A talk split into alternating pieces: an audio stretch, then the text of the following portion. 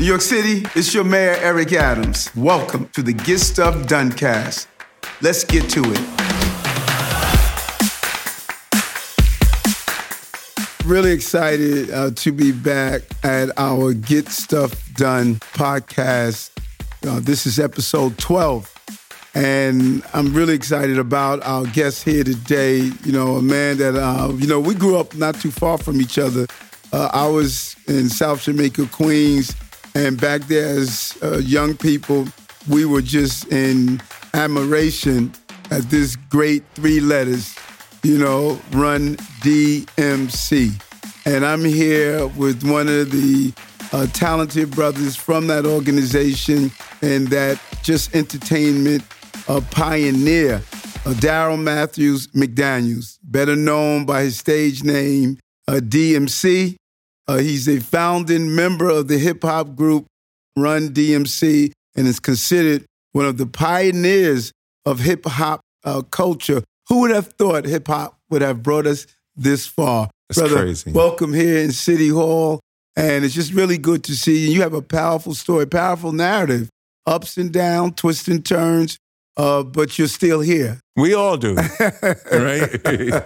And I, I'm sitting here uh, looking at your book, uh, Darryl McDaniels, 10 Ways Not to Commit Suicide. Uh, you have a comic book as well. And you have a book uh, by book. your child. Is it son or daughter? well, no, that's me in the third grade. Okay. Yeah, it's a story about me in the third grade getting teased, bullied, and picked on, but finding Mm. my own voice and Mm. following your dream. Mm, love 'Cause it, we all love have it, dreams. Love it. What schools did you go to, by the way? Well, elementary school, St. Pascal Baylon Elementary School in Hollis, Queens, New York. It was Mhm. one of the last Catholic schools in the neighborhood. Mm, The priests and the nuns was, we can't give up on the little black kids. We got to stay here for them. So they trooped it out. But it's crazy, Mr. Mayor. I took three trains and two city buses to travel from Queens to go to Rice High School, 124th Street in Lenox. Yeah, and they was known for basketball. Right, right, But it was right, an all right. boys bas- It was an all boys Catholic high school, and I, I was a smart enough student to get in there. But the beautiful thing about making that trip, all the kids used to say, "Why in the world do you take three trains and two buses?" Rice was a good school, mhm. but plus, when I got there, it gave me a firsthand look at the culture of hip hop before the records. Mm, So when mhm, I got to Rice, most of the kids in the, in the school were from the Bronx, Manhattan, and Harlem. mhm. And if you remember, Harlem has been a beautiful renaissance. Right, right. It's Harlem now. Right. But back in the days, it was Harlem. Oh, listen, Hell up in trust me. Harlem, Superfine, all of that. so, you know, the rap records came out, the hip hop records came to hip hop came to Queens via the live performances on the cassette tapes, the recordings. But then it was the records, Rapper's Delight message, and all. Right, right. But when I got to Rice, those kids, they grew up there. Mm. They lived there before the era of the recorded hip hop. So I'm learning about all the hip hop from 79 to 73. So I'm learning about the purpose and the um the motive behind these young people creating this music. Now it was for fun, but I discovered that it was really about inspiration, motivation, education. Right. You know, right. here- here's who I am. Here's who you are. Now, since people think we have no resources, what can we do? So I learned that the music, the art, the dance, the style, the poetry all had a purpose to allow us to evolve. And you got to think about it. The Bronx was burning in the 70s. Right. That's right. I grew Well, up in Harlem Queens. also, Harlem. Yeah, South Jamaica, Queens. Yes, South- You know, yes, all, Hollis. every place we were. I, I looked at uh, the Supreme Team documentary uh, that talked about during that time. You know, uh, we were coming out of the heroin, getting ready to enter the crack. It was a different time for Yep. all of us. But when you started out, it wasn't even about making money. It was about No. T- telling your message. How was it back then? The three of you coming together. What, the- Mhm. what was what was the thought back then? we grew up in the same neighborhood, and the two hours or the three hours that you had at a hip hop party, block party, park party, Mhm. a house party was heaven. it was to get us away from all the pressures and the hell that was outside, you know, in the real everyday lives. But it was basically based on creativity. Mhm. For me, hip hop wasn't, like you said, it wasn't about entertainment and fortune and fame. I was like, oh, shoot, You could tell stories about who you are over music. Right. So it gave this little kid, Darryl McDaniels from Queens, New York, I could tell people who I am. Mm, mm. When did when did you realize that hey, I'm on to something? Well, it it took a minute because you remember in the early years of hip hop, it was no albums, it was no videos, we wasn't on MTV. It was singles, Mm. and people was like, "It's a fad. Where you going to be in in three years?" But I, would say with the advent of MTV, because MTV was significant because it, it put all of us young kids, you know, from these ghettos and lower income neighborhoods, it put us in everybody's living room. Interesting. So interesting. Beverly Hills and all over, people were seeing this this culture, Mm-hmm. this way of life. And uh, some of the people were a little nervous right, right, about right. having these the image, the image, what it what it looked like, and uh, uh, what it represented. It's almost. I was telling someone the other day. It's almost like jazz. Whenever you had those 100%. genres that were created uh, by you know uh, black and brown folks, it was actually demonized Yep. until it reached a level of acceptance. And now was- jazz is, is is cool and hip, and hip hop Hip hop is cool and everywhere. yeah. It was rebellious. scores, yeah, right, But it right, was the truth. right, You right. know, when you think about the 70s, people thought New York City was heaven, hmm you know, which was cool. New York has always been a cool place to be. Right. But our reality wasn't fortune, fame, and opulence. Mhm. So hip hop basically allowed real people to tell their story. Mm, and it allowed us not to be ashamed of our conditions, but by sharing those truths, by having that communication, by having that interaction, it was like, what could we do next? The message was the message. Right, right, It's right. like a jungle. The message Right. was a mental health record. It's like a jungle sometimes. Don't push me. But then Planet I'm close to was, the edge. right? I'm close to the edge. I'm trying not to. But then Planet Rock was, we know a place where everybody could eat, where we don't have to fight, where we don't have to sell drugs in our own communities. And it's the arts Mm, that mm. allowed us to make those dreams You know come deep true. though? Uh, the Aerosmith piece sort of took it to another level. And I was reading something the other day how there was a lot of tension behind that Aerosmith uh, collaboration. Uh, people were angry. It was taboo. It was really Right, mad. Yeah, right. the, the the the white dedicated religious rock fans. this is blasphemy. What? Who? These black young rappers. You know, it was like, what are they doing? But what they didn't understand was it's all rock and roll. Hmm. Now, first of all, let's be true. Blues is the roots. Everything else is the, the fruits. So mm-hmm. you could talk to the greatest white rock stars and gods Keith Richards, Mick Jagger, Steven Tyler, Joe Perry from Aerosmith. You'll sit down and talk to them about them. They will talk about the black blues mm, artists that mm. started us. So for us, in the beginning, we mm-hmm. didn't have access to studios. So we had to find things to rap over. So we took the break beats. Of course, we took it from James Brown. Mm-hmm. He always had a funky drummer beat. Of course, we took it from Parliament Funkadelic because they mm-hmm. had the funk. Of course, like you just mentioned, we took it from jazz. There was a lot of instrumentals. When the, when the world threw disco away, another man's trash is another man. Give it to us. So we started using it. But also in the crates of Grandmaster Flash, Kool Herc, and the Grand Wizard Theodore were rock records. Mm, love you know it, what I'm love it. saying? You know, uh, a movie I saw the other day. I was on the plane and didn't even realize I would like it, but I really enjoyed it. Elvis. it was incredible. He and he talks about his beginning and you know going in the to the movie, who was he hanging with? There you go. That's right. Who who was he hanging with? He went into the black Enough church. He said. saw right, right, Exactly. and it just He was showed. going to the- Little Richard for advice. right, right. Honey, just do your thing. You know no, what I'm saying? no, no. You sounded like Little Richard. Yeah, exactly. what's What's interesting is that don't push me. I'm close to the edge. Mm-hmm. You know, you were close to the edge, and that's what your book is about: ten ways not to commit suicide. Yeah. You know, talking about this uh, mental health piece, something that really uh, men of color don't like to really talk about. I Right, because they think it's not cool. right. There's this stigma. Oh, you ain't supposed to have feelings. You ain't. The most powerful thing that you can do is talk about when you're weak, scared, afraid, and vulnerable. Then your power will come to you. But we have been programmed and hypnotized not to do that. So over the course of many generations, we mask our true feelings and our emotions. And how do we do that? By harmful, destructive behaviors. Mm. If something's going on with me, I'm gonna go fight everybody. Right. If I don't wanna fight anybody, I'm gonna abuse myself. I'm gonna take drugs. I'm gonna take alcohol to try to calm those feelings down. And if I don't wanna hurt you and if I don't wanna hurt myself, you think your only outlet is suicide. I don't wanna be here to deal with this. Mm. So I grew up, had a great life, had the best parents ever, ever coming up in St. Albans, Queens. Mom Uh, and dad. Mom and Dad Byford, son of Byford, brother of Al. Banners, my mother runs my pal. It's McDaniels, not McDonald's. These rhymes are Darryl's, those burgers are Ronald. I ran down my family tree, my mother, my father, my brother, and me. Huh.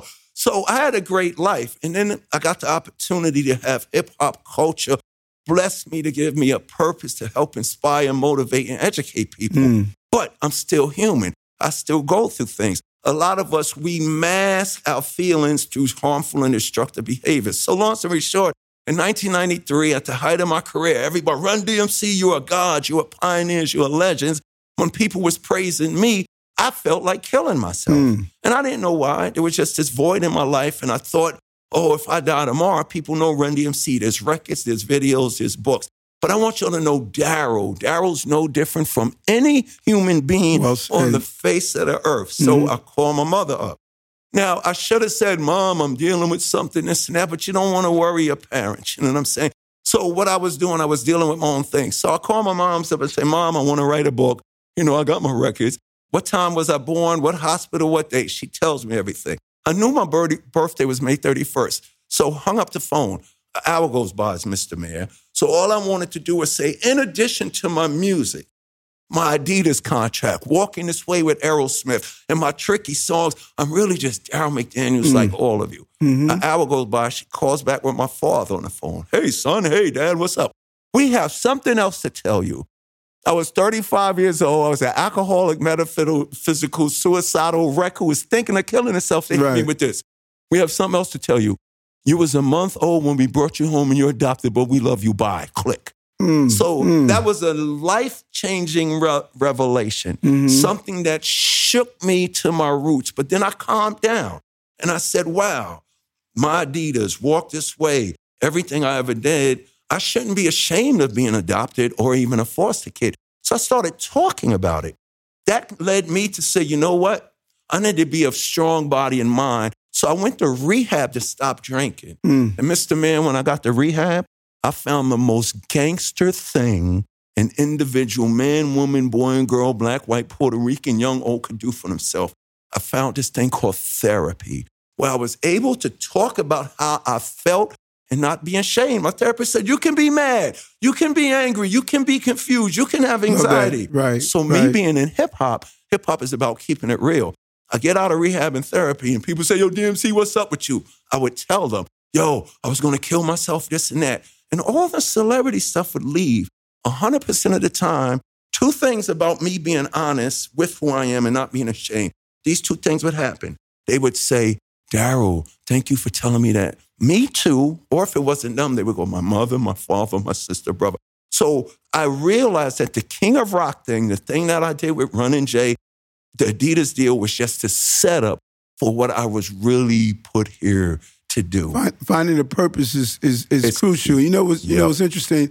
Uh, being told that you are adopted. You know, I'll never forget when my sister's dad died, Mm. and I didn't know that she had a different father. And I was in I was in you know school when I got the you know, found out about it, Right. and you know I was depressed. That tore me apart. Yeah, for sure. You know, it's so.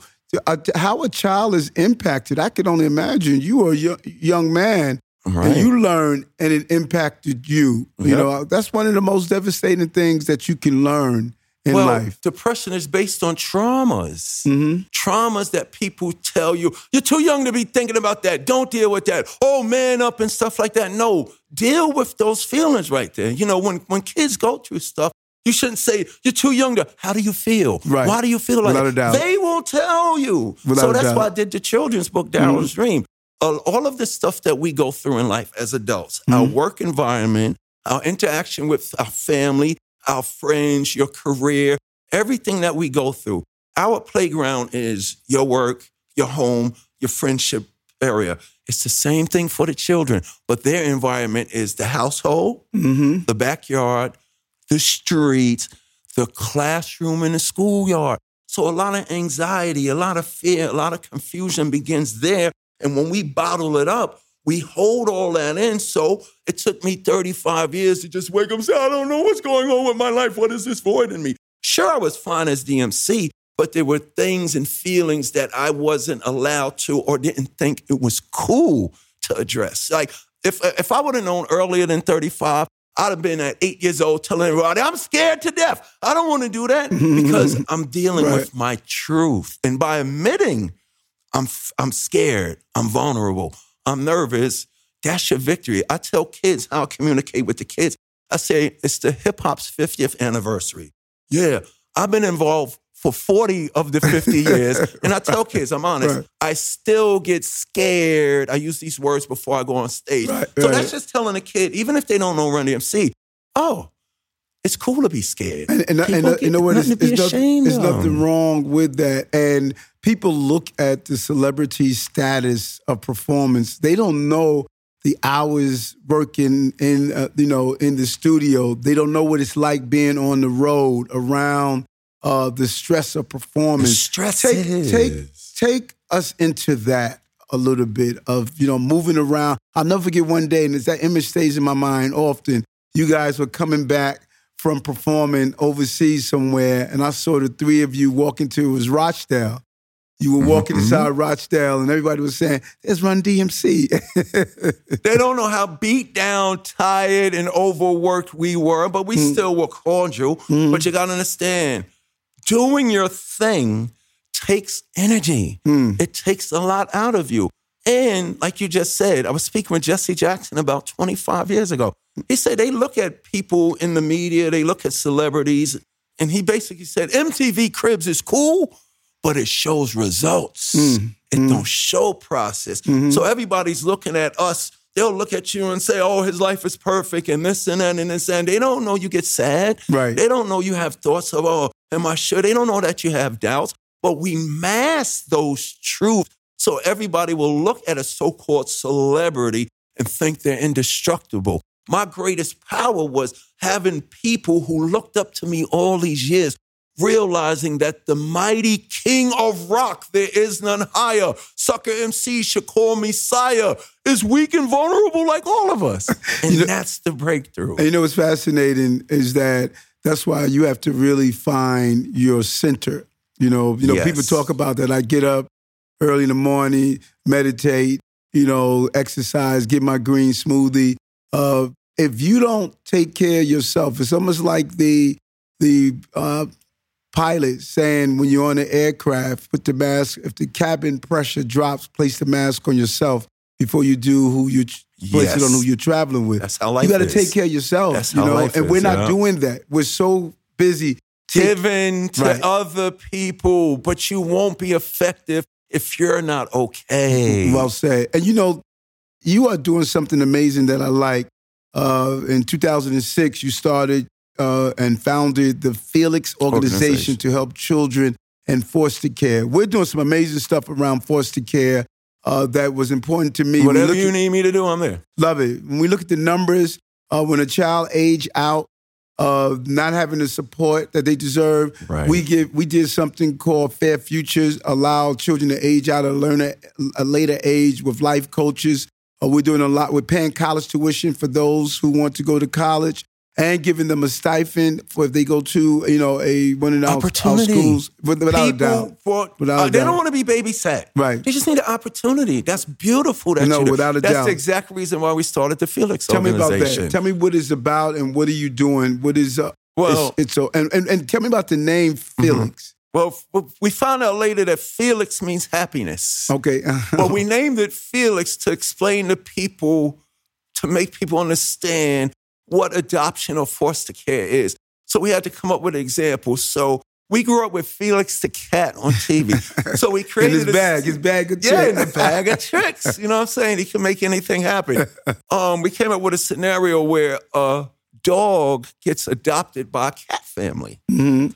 And they, they won't name him Rover. They don't name him Fido, they give him a cat name. But he grows up and he realizes why I can't climb trees, why I don't like playing with yarn and this and that, why I don't like milk. And they go, oh, I'm Felix sorry, never told you, but you're not really a cat.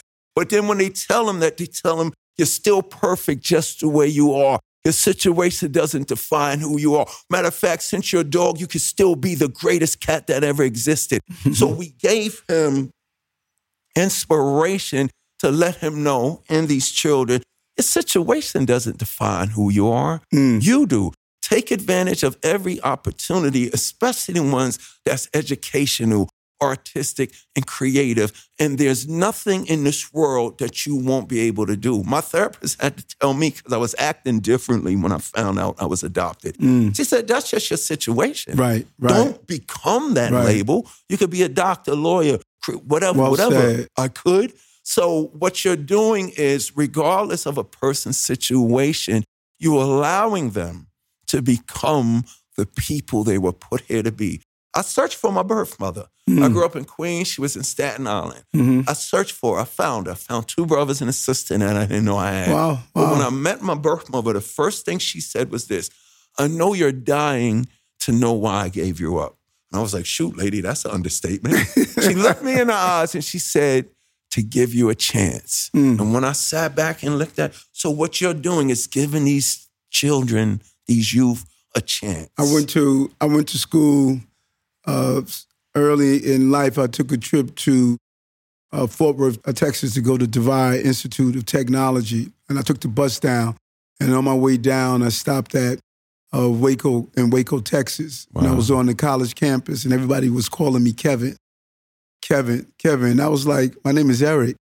Little did I know I had a brother around the same age as me from Brooklyn at Waco College. My dad had a whole nother family, man. You know that, And you walked in there, Kevin, right? And looking like him, looked like feeling- looked like him. Wow. Everybody was, they were calling me Kevin.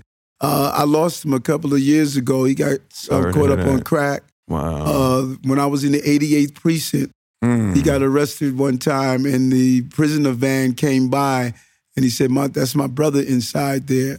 So we don't know the roads and the journey we're on, and sometimes people look over our lives, and it sounds so unreal that it's hard for them to understand. This is the life we live. Mm-hmm. Exactly. You know, we didn't go home to Father Knows Best. Exactly. Somebody wasn't standing there waiting for us. We had to figure it out. In many cases, we didn't have all the answers. It's like those boys and girls in the Bronx that created hip hop. People thought they had nothing, but they had everything necessary Right. inside of them.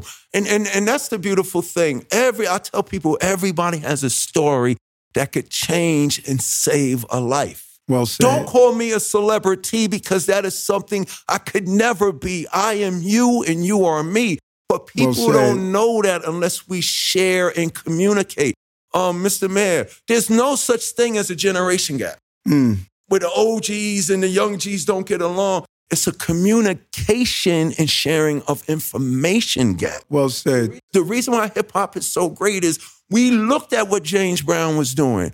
We looked at what Sly and the Family Stone was doing. We looked at what Aretha was doing and Curtis Mayfield. Even the rock stars, we read about what David Bowie was doing. We educated ourselves with information so that when we got up on that mic, when we got up on that stage, okay, we're going to get some money. Okay, it's all fortune and fame, but there's a responsibility to you in that position.